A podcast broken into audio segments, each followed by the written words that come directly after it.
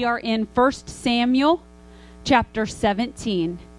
I need to preface this by jumping back a little bit. So, remember, we talked about Israel wanted a human king. And God said, I don't want you to have a king. I'm your king, right?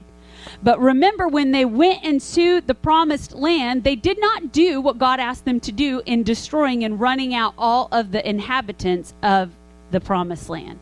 And so the Canaanites and the Amorites and the Philistines and all the ites began to influence Israel with their idolatry, with their harlotry. And guess what? All the ites had kings right? And so the Israelites said, Hey, we want a king too, like all these guys that have influenced us that shouldn't be here, but we disobeyed, and here they are. What is that? Compromise. They compromised. And so they asked God, and God said, Okay. And he picked a king, and his name was Saul, and he was taller than everybody, and he was beautiful. But Saul got in trouble. He disobeyed. And so in verse 35, I'm jumping back. I'm just going to read this little verse in 15. 1 Samuel 15 35. This is what happened after Saul disobeyed. And Samuel, who was the prophet, did not see Saul again until the day of his death. For Saul, Samuel grieved over Saul. And the Lord regretted that he had made Saul king over Israel. Boom. You know, the Lord can be hurt in his heart. Do you know that? We can grieve the Holy Spirit. Brett preached on this a couple months ago. We can hurt him. But you know, God regretted choosing Saul. That tells me that the emotions that we feel come from our Heavenly Father. He has feelings. He doesn't let his feelings run or overrule his truth. Neither can we. I have regrets. I don't want to live with regrets. I won't let my feelings of regret or hurt or offense, oh, that's a nasty one, override God's truth in my life. But Saul blew it. Why? Well, he became prideful and he lost God's favor. Okay? So God chose a new king now we're gonna we're gonna. Pre- I'm still prefacing here. In 1 Samuel 16, um, 12, it says, "So he, that's Samuel, which is the pro- he's the mouthpiece of God. He's the prophet. Samuel is the prophet of God. What Samuel says is what God is saying, and the reason that's so is because God said that not one word Samuel ever spoke failed or fell to the ground. Okay? So Samuel is God's prophet and his mouthpiece, and he sins and he brings David to himself. Now he was ruddy and he was with beautiful eyes and a handsome appearance. And the Lord said, Arise and anoint him, for this is he. The Lord said, This is he. Who chose that king? The Lord. Amen. If we go on to read 13 and 14, Samuel took the horn of the oil and anointed David in the midst of his brothers. And the Spirit of the Lord came mightily upon David from that day forward. And Samuel arose and went to Ramah. Now the Spirit of the Lord departed Saul, and an evil spirit from the Lord terrorized him. Three important things you have to know before we start reading about Goliath. Are you ready? David was anointed king, chosen by God in the midst of his brothers. The ones God didn't choose. Okay? Two, the Spirit of the Lord came on David in that moment forever and never left him. Hallelujah. David was filled with the Spirit before any of us, before the before the Holy Spirit became available in the new covenant, David was filled with the Spirit. Did you know that he makes appearances in the Old Testament? Hallelujah, he does. And thirdly, the Spirit of the Lord departed Saul. Now, let's fast forward, okay? Some time passes. How much time? Hey, we don't know. The Bible doesn't tell us that, so it must not be important. But some time passes, And even though David was anointed to be king, you guys, he's not king yet. Saul is still king. But David was chosen. And the Spirit was with David, and the Spirit was not with Saul.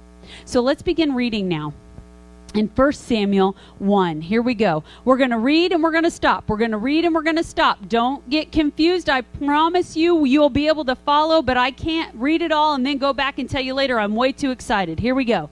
1 Samuel 17 1. Now the Philistines gathered their armies for battle and they were gathered at Socoh, which belongs to Judah, and they camped between Socoh and Azekah in Ephes Dammim. And Saul and the men of Israel were gathered and camped in the valley of Elah and drew up in battle array to encounter the Philistines. And the Philistines stood on the mountain on one side, while Israel stood on the mountain on the other side with a valley in between them. Stop. We are in the Elah Valley. Terry, would you show that picture I asked you to put up here? This is a picture of what the Elah Valley looks like in 2019, taken with my phone. As Terry and I had the privilege of touring Israel, we stood on the mountain. This is the, and, and don't go to the next one just yet. We're looking down into the Elah Valley. All those trees are the Elah Valley. On one side of that valley was the Israelites on one mountain. On the other side was the Philistines on the other mountain. Okay? Thousands and millions of Philistines, you guys, a lot. Okay? Terry, go to that next picture if you don't mind. This is down in the valley. I took that first the first two pictures on the mountain, the hill. Now we're in the valley. This is the Elah Valley, how it looks right now in Israel. And I just wanted to show you those pictures because Terry's always putting these really cool like um, screens up. You know, he's got all those graphics and slides. I don't do that. I just run around up here yelling at people. But I wanted to show you I had some pictures. Okay, let's go on. Why is that important? You guys need to have a picture of how the battle was laid out. You get it? Okay. Verse 4 Then a champion came from the armies of the Philistines named Goliath from Gath, whose height was six cubits in a span. Okay, stop. Six cubits in a span. He was 11 feet and some change. 11.35 feet, if you want to know the exact measurement of how tall Goliath was. 11 feet, y'all. Verse 5 And he had a bronze helmet on his head, and he was clothed with scale armor, which weighed 5,000 shekels of bronze. Stop. His armor weighed 125 pounds. That's more than people weigh. Okay? The 11 foot guy plus is wearing 125 pounds of armor. Verse 6 he also had bronze greaves on his legs and a bronze javelin slung between his shoulders. And the shaft of his spear was like a weaver's beam, and the head of his spear weighed 600 shekels of iron. His shield carrier also walked before him. So his his weapon, just the very tip of it, the head of it was 15 pounds by itself. Not like a little arrow wherever we used to find them back in Kansas, where you found an arrowhead, one of them little old things, and we're like, we found an Indian arrowhead. Yes! It's super tiny, and if we poke the end, it broke off because it was so thin. But this dude's arrowhead was 15 pounds, and the beam that held it was a weaver's beam. You guys get how big this guy is? Verse 8 And he stood and he shouted my kind of guy. I like to shout. To the ranks of Israel. And he said to them, why do you come out to draw up in battle array? Am I not the Philistine and you servants of Saul? Choose a man for yourself and let him come down to me. And if he is able to fight with me and kill me, then we will become your servants. But if I prevail against him and kill him, then you shall become our servants and serve us. Again, the Philistines said, I defy the ranks of Israel this day. Give me a man that we may fight together. When Saul and all Israel heard these words of the Philistine, they were dismayed and greatly afraid. Stop. Saul and all Israel was petrified. Not just of these thousands of Philistines, but of this one Philistine who represented impossible odds. Saul was full of fear. Do you guys know the premise that it's the trickle down effect? Have you heard about that? What happens at the top trickles down to the people underneath. Some businesses or companies have really beautiful, like um, CEOs and like presidents, and they are full of graciousness and full of generosity. And the people that work for them become gracious and full of generosity because of the trickle down effect, right? Transversely, there are some companies who have guys or women at the head that are not generous or kind, but they're the exact opposite of that. And they're ruthless and they're cunning and they're um, maybe even, um, you know, like, what do you call it? Let me use the correct word here. Maybe they're not even morally okay, but they're corrupt. The people that work for them tend to adopt those behaviors. Did you know that? That's the trickle down effect. Do you know that it certainly worked with Saul and his army? Saul was afraid. All of his guys were afraid. His commanders were afraid. Their commanders were afraid. Their soldiers were afraid. From the top all the way down to the bottom, everybody's afraid. Greatly, says the word. Why do you think that was? Well, Saul had lost the spirit. he was void of the Spirit. Do you think when he was full of the Spirit and he was fighting with his guys, the Philistines and all the Amalekites before, was he afraid? No, the word does not mention that. What's the thing that changed?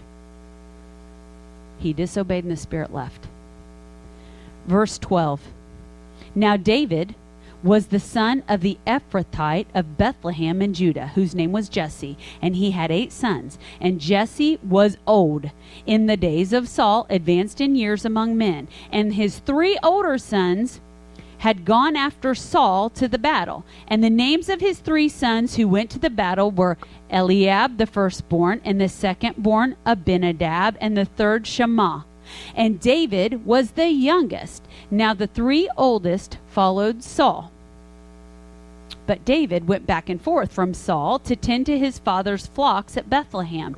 And the Philistine came forward morning and evening for 40 days and took his stand. Okay, so let's just revisit this. David was the youngest of all Jesse's boys, and his three older brothers were in the battle with Saul. Now Goliath comes out, what?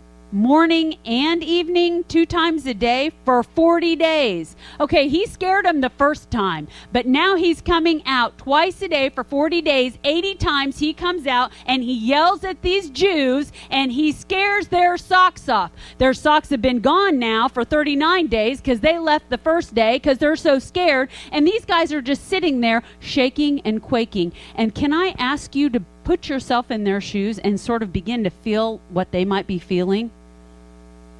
they're looking at impossible odds and they're always hearing the impossible every day, every day, every day. We're going to kill you. You're going to be our servants.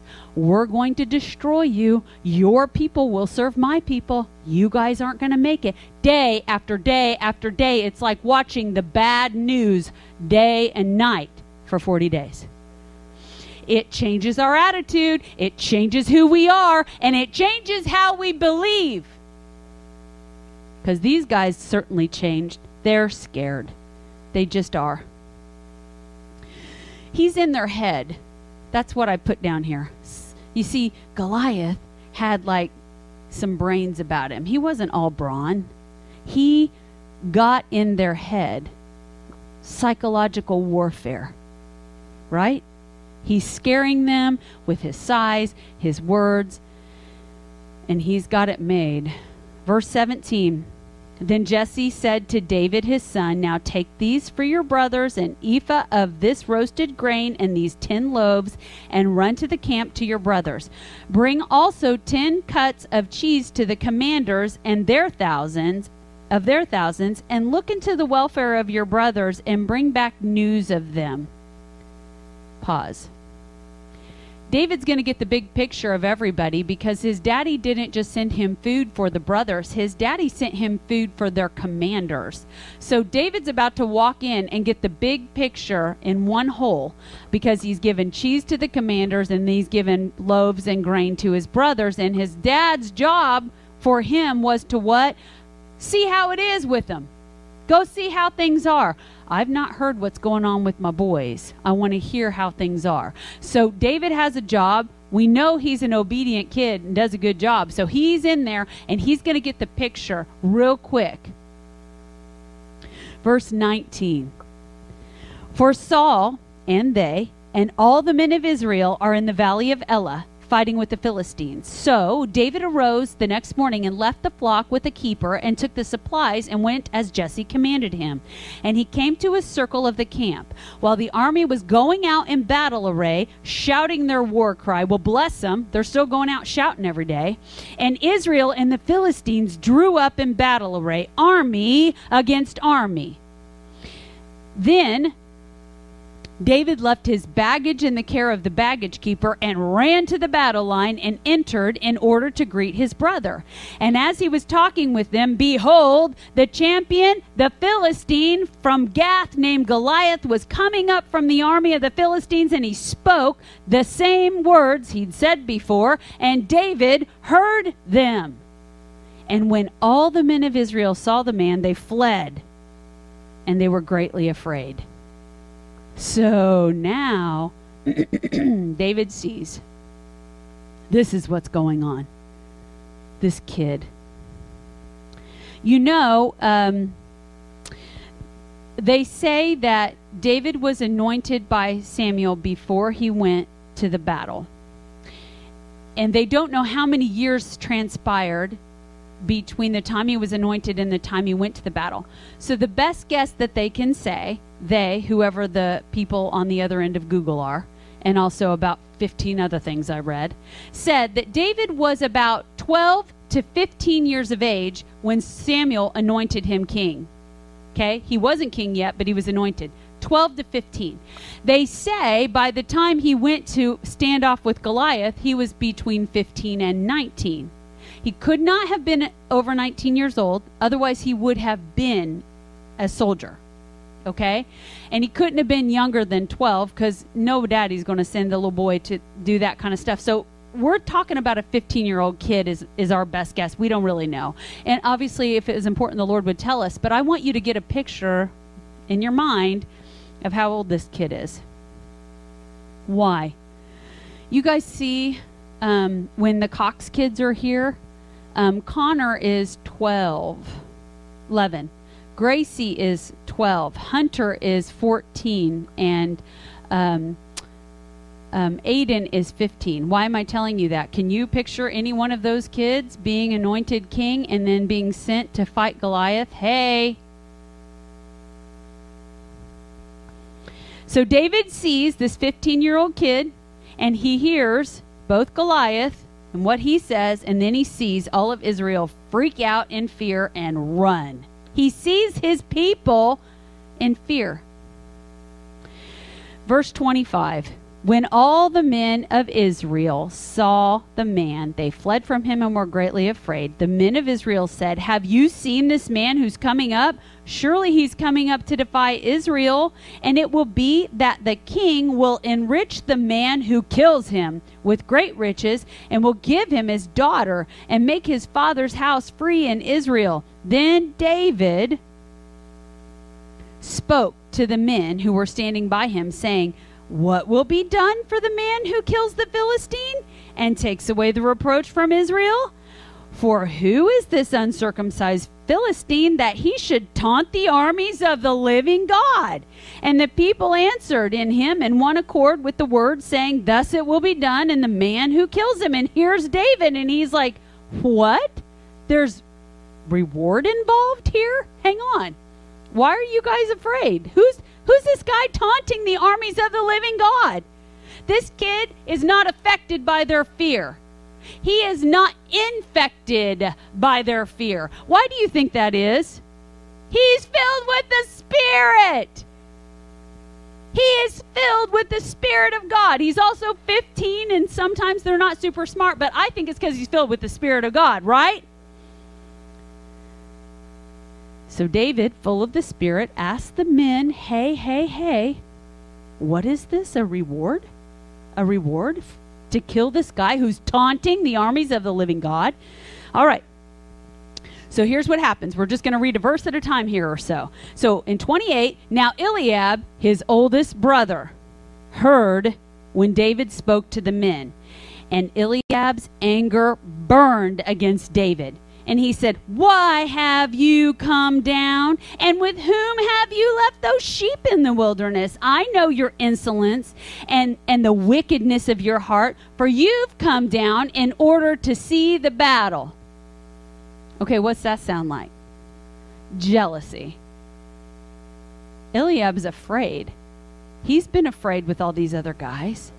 He's been down here for 40 days, and this little pipsqueak, who, by the way, he just saw a few years earlier get anointed as the future king of Israel. They passed up Eliab. They did not choose him. They chose his little ruddy brother. And here comes this twerp to the battle line, and he's going to have the nerve to ask about a reward for killing the Philistine. And Eliab is mad.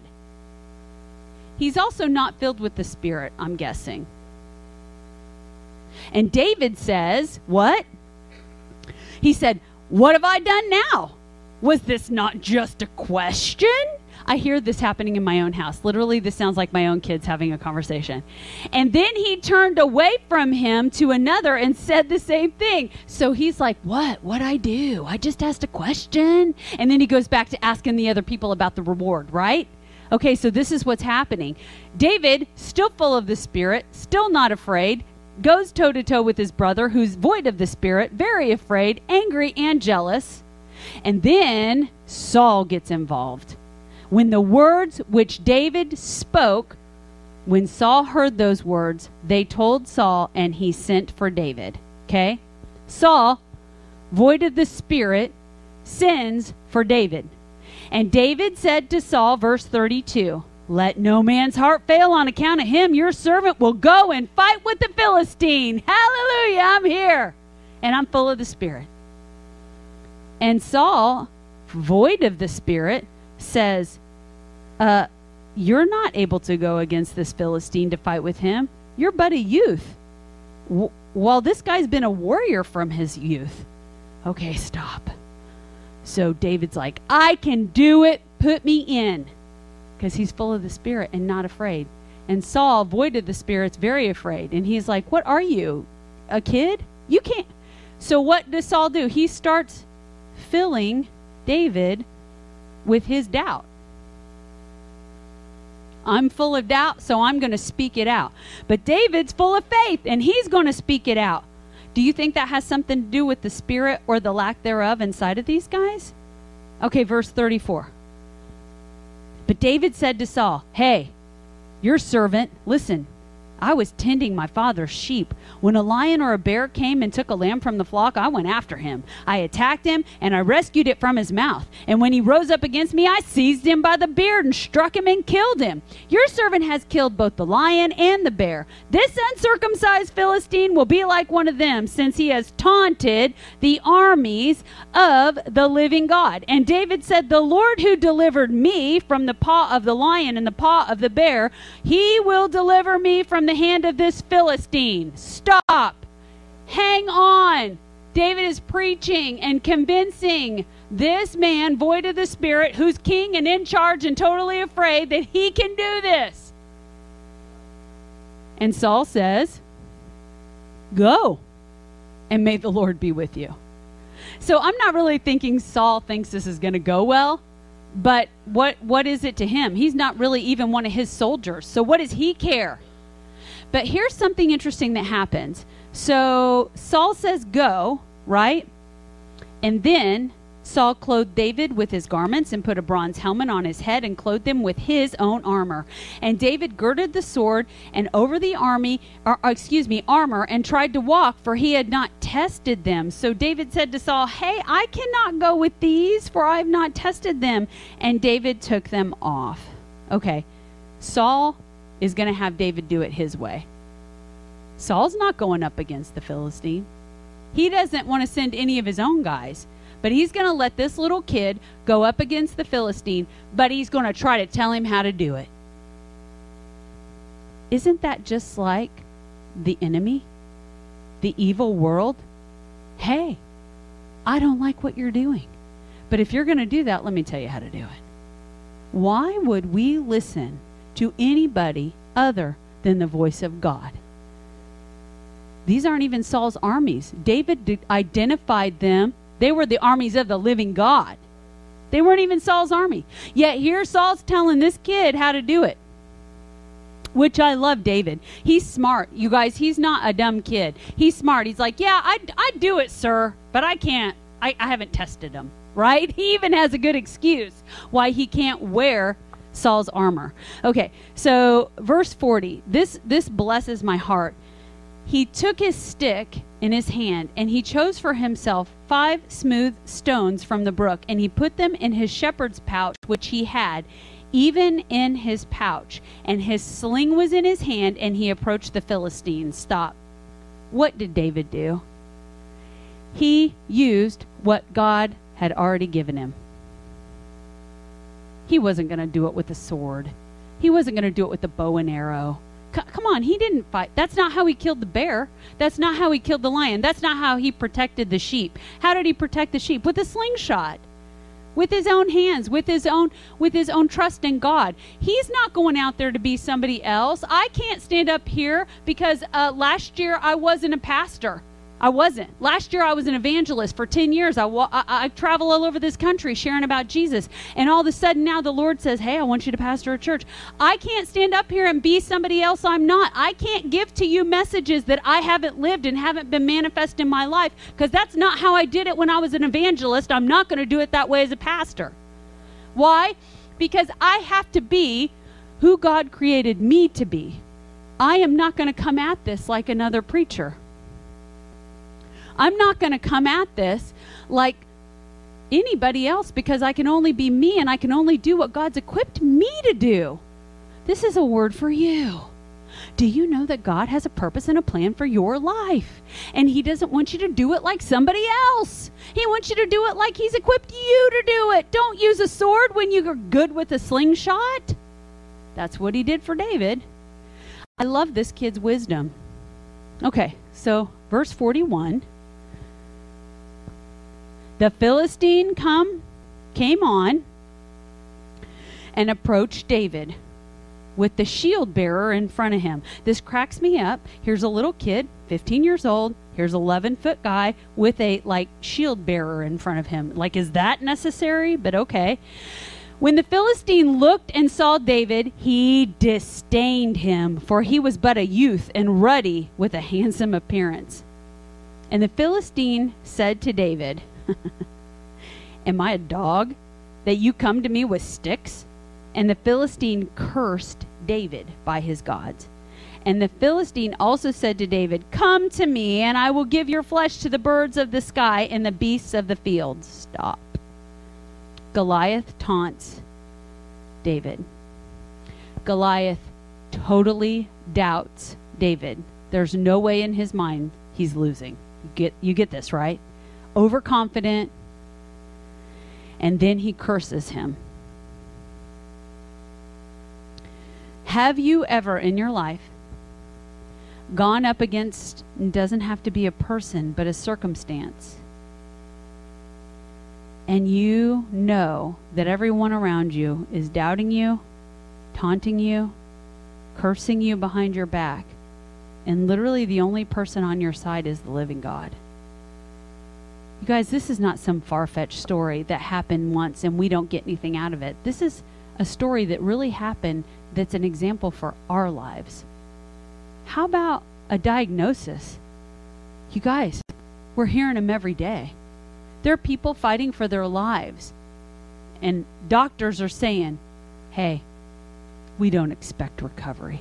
Well, we do because we are on the side of the armies of the living God and we have hope, and his name is Jesus. Just like this little kid. Verse 45. Then David said to the Philistine, Hey, hey, you come at me with a sword and a spear and a javelin, but I come to you in the name of the Lord of hosts, the God of the armies of Israel, whom you have taunted. This day the Lord will deliver you into my hands, and I will strike you down and remove your head from you, and I will give your dead body to the army of the Philistines this day to the birds of the sky and the wild beasts of the earth, and all the earth will know that there is a God in Israel, and that this assembly will know that God does not deliver by the sword or by a spear, for the battle is the Lord's, and he will give you into our hands. Stop. Hey, I love this kid when he preaches. You guys, David's full of the Spirit. And listen this David knows who his enemy is. It's not Saul, it's not the fearful army of Israel, it's not even his angry brother. David knows who his enemy is. It's the Philistines. David knows who sent him. He has identity. He wasn't sent by his daddy, he wasn't sent by his brothers, he was sent by the head of the army of the living God. David knows whose power he's walking in. He believes he's on God's side and God will back him up. David knows God will be glorified in all the earth. He even said so. Everybody will know. Everybody will know about their God. And lastly, David knows he will be totally victorious. I don't think that kid had doubt in him at all. How did David know? Because he was full of the Spirit. He was also young and had childlike faith. Big pause. You guys, we don't have to be 15 to get this we are full of the Spirit. If we, who are in right relationship with Jesus, we are given the gift of the Holy Spirit, He is within us. It's the same Spirit that indwelled David, the same Spirit that indwelled Saul and left Saul, went to David, and the same Spirit that indwelled Jesus Christ and rose him from the dead lives in us now. We are full of the same Spirit. And the Lord tells us Himself in red that we too should have childlike faith we too should be completely believing that our God will back us up. Verse 48 through 51. Then it happened when the Philistine rose and came, he drew near to meet David, that David ran quickly toward the battle line to meet the Philistine, and David put his hand in his bag. He took out a stone, slung it, and struck the Philistine in the forehead. The stone sank into his forehead so that he fell on his face to the ground. Thus David prevailed over the Philistine with a sling and a stone, and he struck the Philistine and killed him, but there was no sword in David's hand. Then David ran and stood over the Philistine, and he took his sword and he drew it and drew it out of its sheath and killed him and cut off his head with it. When the Philistines saw that their champion was dead, they fled. David, full of the Spirit, prevails. David pull the sheath, uh, uh, uh, the sword out of the sheath and cut his head off, but that's not what he prevailed with. He prevailed with this stone and the slingshot that he was already equipped with and already knew how to use. He prevailed full of the Spirit. David, full of the Spirit, prevailed. What if you put your name there? What are you fighting in your life right now? what battle are you in? Melissa, full of the Spirit, prevails. Before I even see the victory, I already know it's coming because I'm full of the Spirit and God's on my side. Or better yet, I'm on the side of God. Why wouldn't God absolutely choose David as his man. I mean, let's just think about this. Later on, we're going to read things like David's a man after my own heart. God says that, right? God also says David's the apple of my eye. Wouldn't he be your favorite too with faith like this? Come on, this kid is exciting. He's inspiring and he totally believes God. Look at what happens void of faith. You see, the army, Saul, the army, the brothers, they were full of fear They were full of doubt. They were full of anger, panic. They had no faith and they had no no power. That's what happens when you're void of the Spirit. But when you're full of the Spirit, you believe God at His word. You believe that God is on your side and you're on His side. And when you're full of the Spirit, you don't believe you're doing it in your own strength. Because come on, only the Holy Spirit's strength is going to make a little old stone kill a big old 11 foot man, y'all. That was God. We don't have to have extreme brawn. We don't have to be tall. We don't have to be big. We don't have to be strong. We don't have to be a theologians. We don't have to be highly educated. We don't have to have a doctorate. We don't have to know the beginning all the way to the end and every word in between. We don't have to know how to preach well or speak well. We don't have to be called to do somebody else's job. We have to be full of the Spirit. Are you full of the Spirit? Those that are not will try to stop you because they're afraid. Even in answering the call to come here and start a prayer room, not even to be a pastor, but to come here and start a prayer room, I had more people m- giving me criticism than on my side. And that was something simple like starting a prayer room. Why did I do that? Because I'm full of the Spirit. I heard the voice of the Holy Spirit tell me to do just that. And so I obeyed. And I didn't dream in a million years that people were going to be like, hey, that's not your church. That's not a good idea. Plus, you're traveling on the road. You shouldn't do that. I, I, everything they said was true, but except for I heard this voice of God and I knew I had to obey. I didn't know the details. I just knew I had to obey. Right? I knew when God called us to sell our dream home and to live in a motor coach full time and all of our possessions, that did not seem like a reasonable thing to do. And when I left my job of 10 years at Stormont Vail Hospital that I loved, I was very good at, I had security, I made good money, I had a retirement, I had benefits, and the Lord told me to leave. And that didn't make sense either. But you see, I heard his voice because I'm filled with his spirit. And so, like David, I said yes, and I was excited about it, and I didn't know that people were going to criticize me that I loved. And I didn't know that people who were close to me, who I'd cherished their advice through the years, were going to tell me, don't you do this thing. But I had to do the thing because I'm full of the Spirit and I heard His voice. And if I love Him, I'll obey Him. John 14, 15. I had relationships that were never the same. Would I go back and change? No, I would go back and obey quicker. Why? Because the Holy Spirit just gave me this one little picture. Are you ready for this one thing that keeps me driving on? To give up a career, to sell my home, to live the way we do, to start a prayer room, to be a pastor. Here's the picture. Are you ready for it? He's in me. I'm filled with His Spirit. I hear His voice. I obey Him because he shows me a picture of one life being snatched from hell for eternity. And that's all the motivation I need. What if my yes allows the Lord to use me as a vessel that one person will be saved from hell?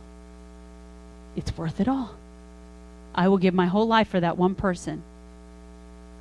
One person, in my opinion, is enough but I sure want more.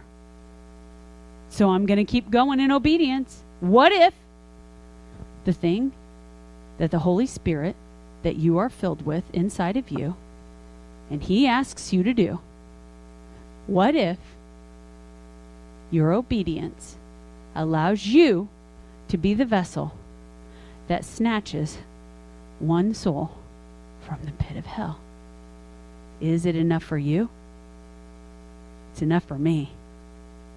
I don't have ideas of grandeur. I don't want my name in lights. No one will ever know my name.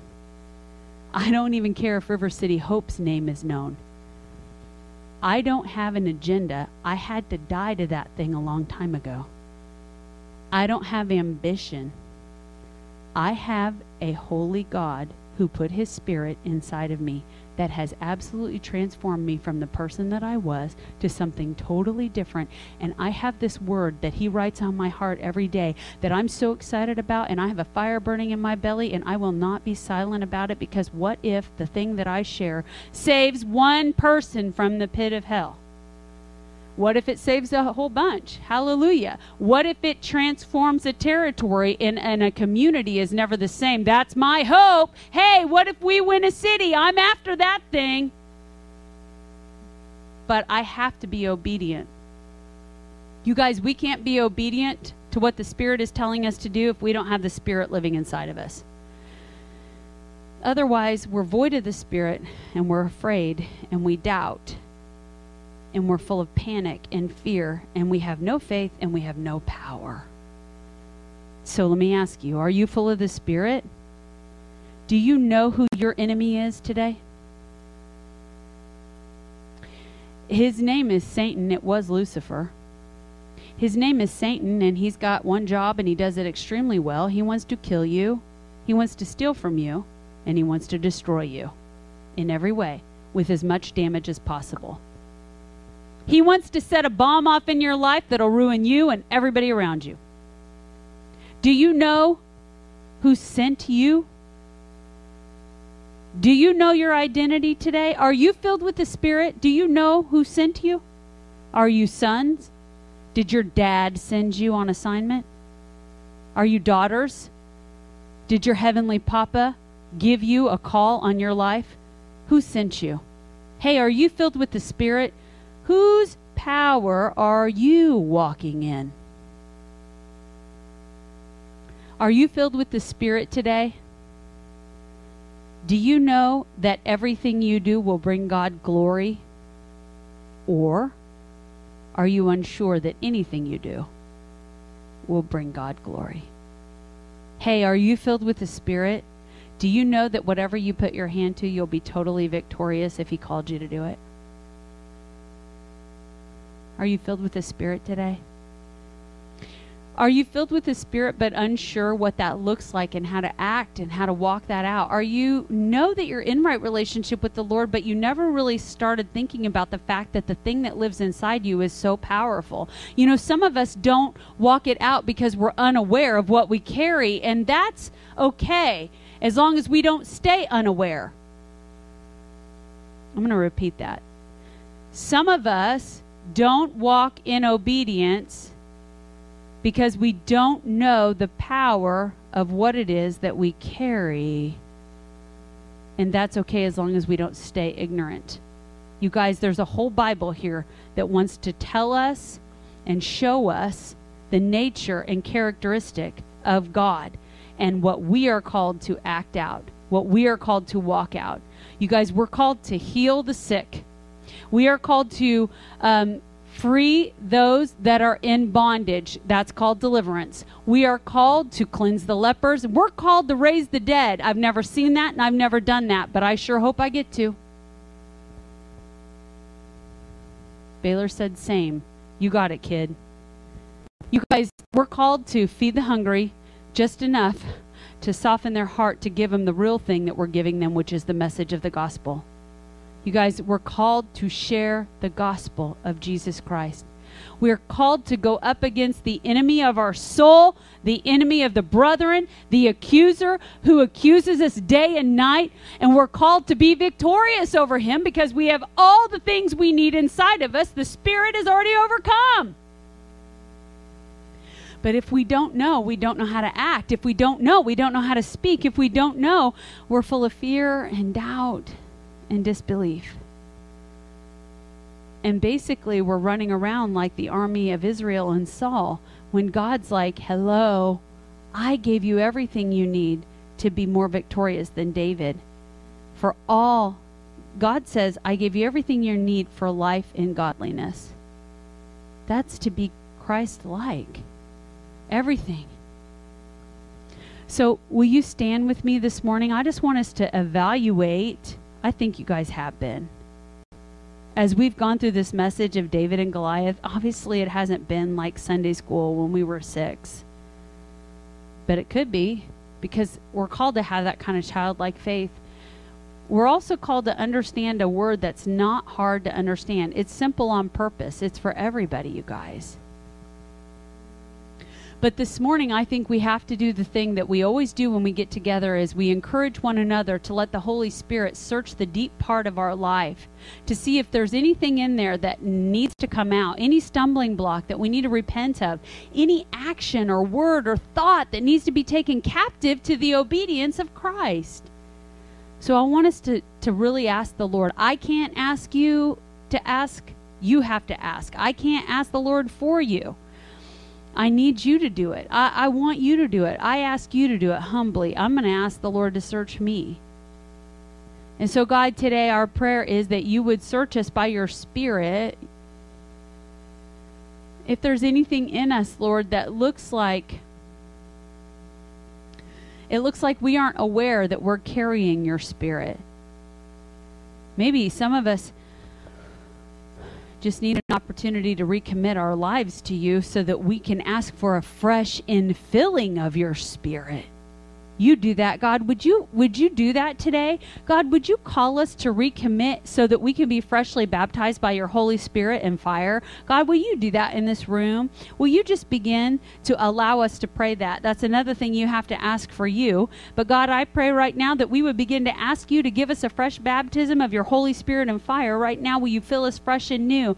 God some of us need to empty ourselves out so we're ready to be filled up with your spirit so, Father, we need to repent for the things that are in us that ought not be. Will you show us what those are? Pride, self righteousness, stubborn, rebelliousness, things that we've picked up along the way that we never should have and they need to go. God, we want your spirit to be in us and free to work. And so we understand that we can be full of your spirit and still choose to not be led by your spirit. And so our prayer now is fill us and lead us. And we acquiesce, we yield our free will to your leadership. We say, Have your way in us, Holy Spirit. Have your way through us, Holy Spirit. And when you prompt us, we will just agree. We will say, Yes, we will obey. And Lord, if it's been an awful long time since we've heard your Holy Spirit's prompting, will you maybe tell us why that is also? Because, see, maybe that's caused some separation Maybe there's something in us that we've agreed with that needs to come out so the separation can be gone and we can be close to you, Lord. See, the, the thing about this is each one of us are in a different place in our journey, God, and we need you to minister to us right where we are. And so, will you just speak to us? I don't mean to talk so much, but I just hear you talking right now. I just hear your spirit speaking. And I'm so grateful for your leadership, not only in my individual life, but corporately in this house. God, we want to know who our enemy is and we want to be victorious over him. God, we want to be so full of the Spirit and so full of faith that those that don't have the Spirit who try to criticize or or make poor advice for us, we won't even listen to, God. That we're just so sure of your voice and what you're saying that we'll be obedient in everything. And God, we don't want to be afraid in this hour of conflict. And, and, and really, we're facing Goliath right now. We're facing world systems that are falling apart. We're facing political situations that are impossible. We're facing pandemics and death and health scare. And God, these are impossible Goliaths. And so we don't want to come up afraid. We want to be like David, fearless, because we're full of the Spirit, because we're full of faith, and we know whose we are, and we know who's called us, and we know who's sure got our back for victory. So, God, today, as we hear more bad news and the heaviness continues, I pray that we would be so full of joy and peace. I pray that we would be so full of everything that your Spirit is because we're so full of your Spirit. God, I thank you today and I love you. And Lord, I bless everyone online today who's traveling, God, and I, I just ask them Lord, right in their car, in their hotel room, in their hospital, wherever they are on their vacation, I pray that your Holy Spirit would just flood their space. I pray that they would be so anxious to ask you for a fresh baptism of your Holy Spirit. And I pray, Lord Jesus, that everybody who hears this word today would be drawn closer to you. For that's our goal to grow in maturity toward the man that is Christ Jesus. We want to be Christ like. God, we love you today. We honor you and we pray this in Jesus' name. Amen. Amen. You are dismissed. You can have a donut. You can have coffee. You can visit. Whatever you want to do. Bless you.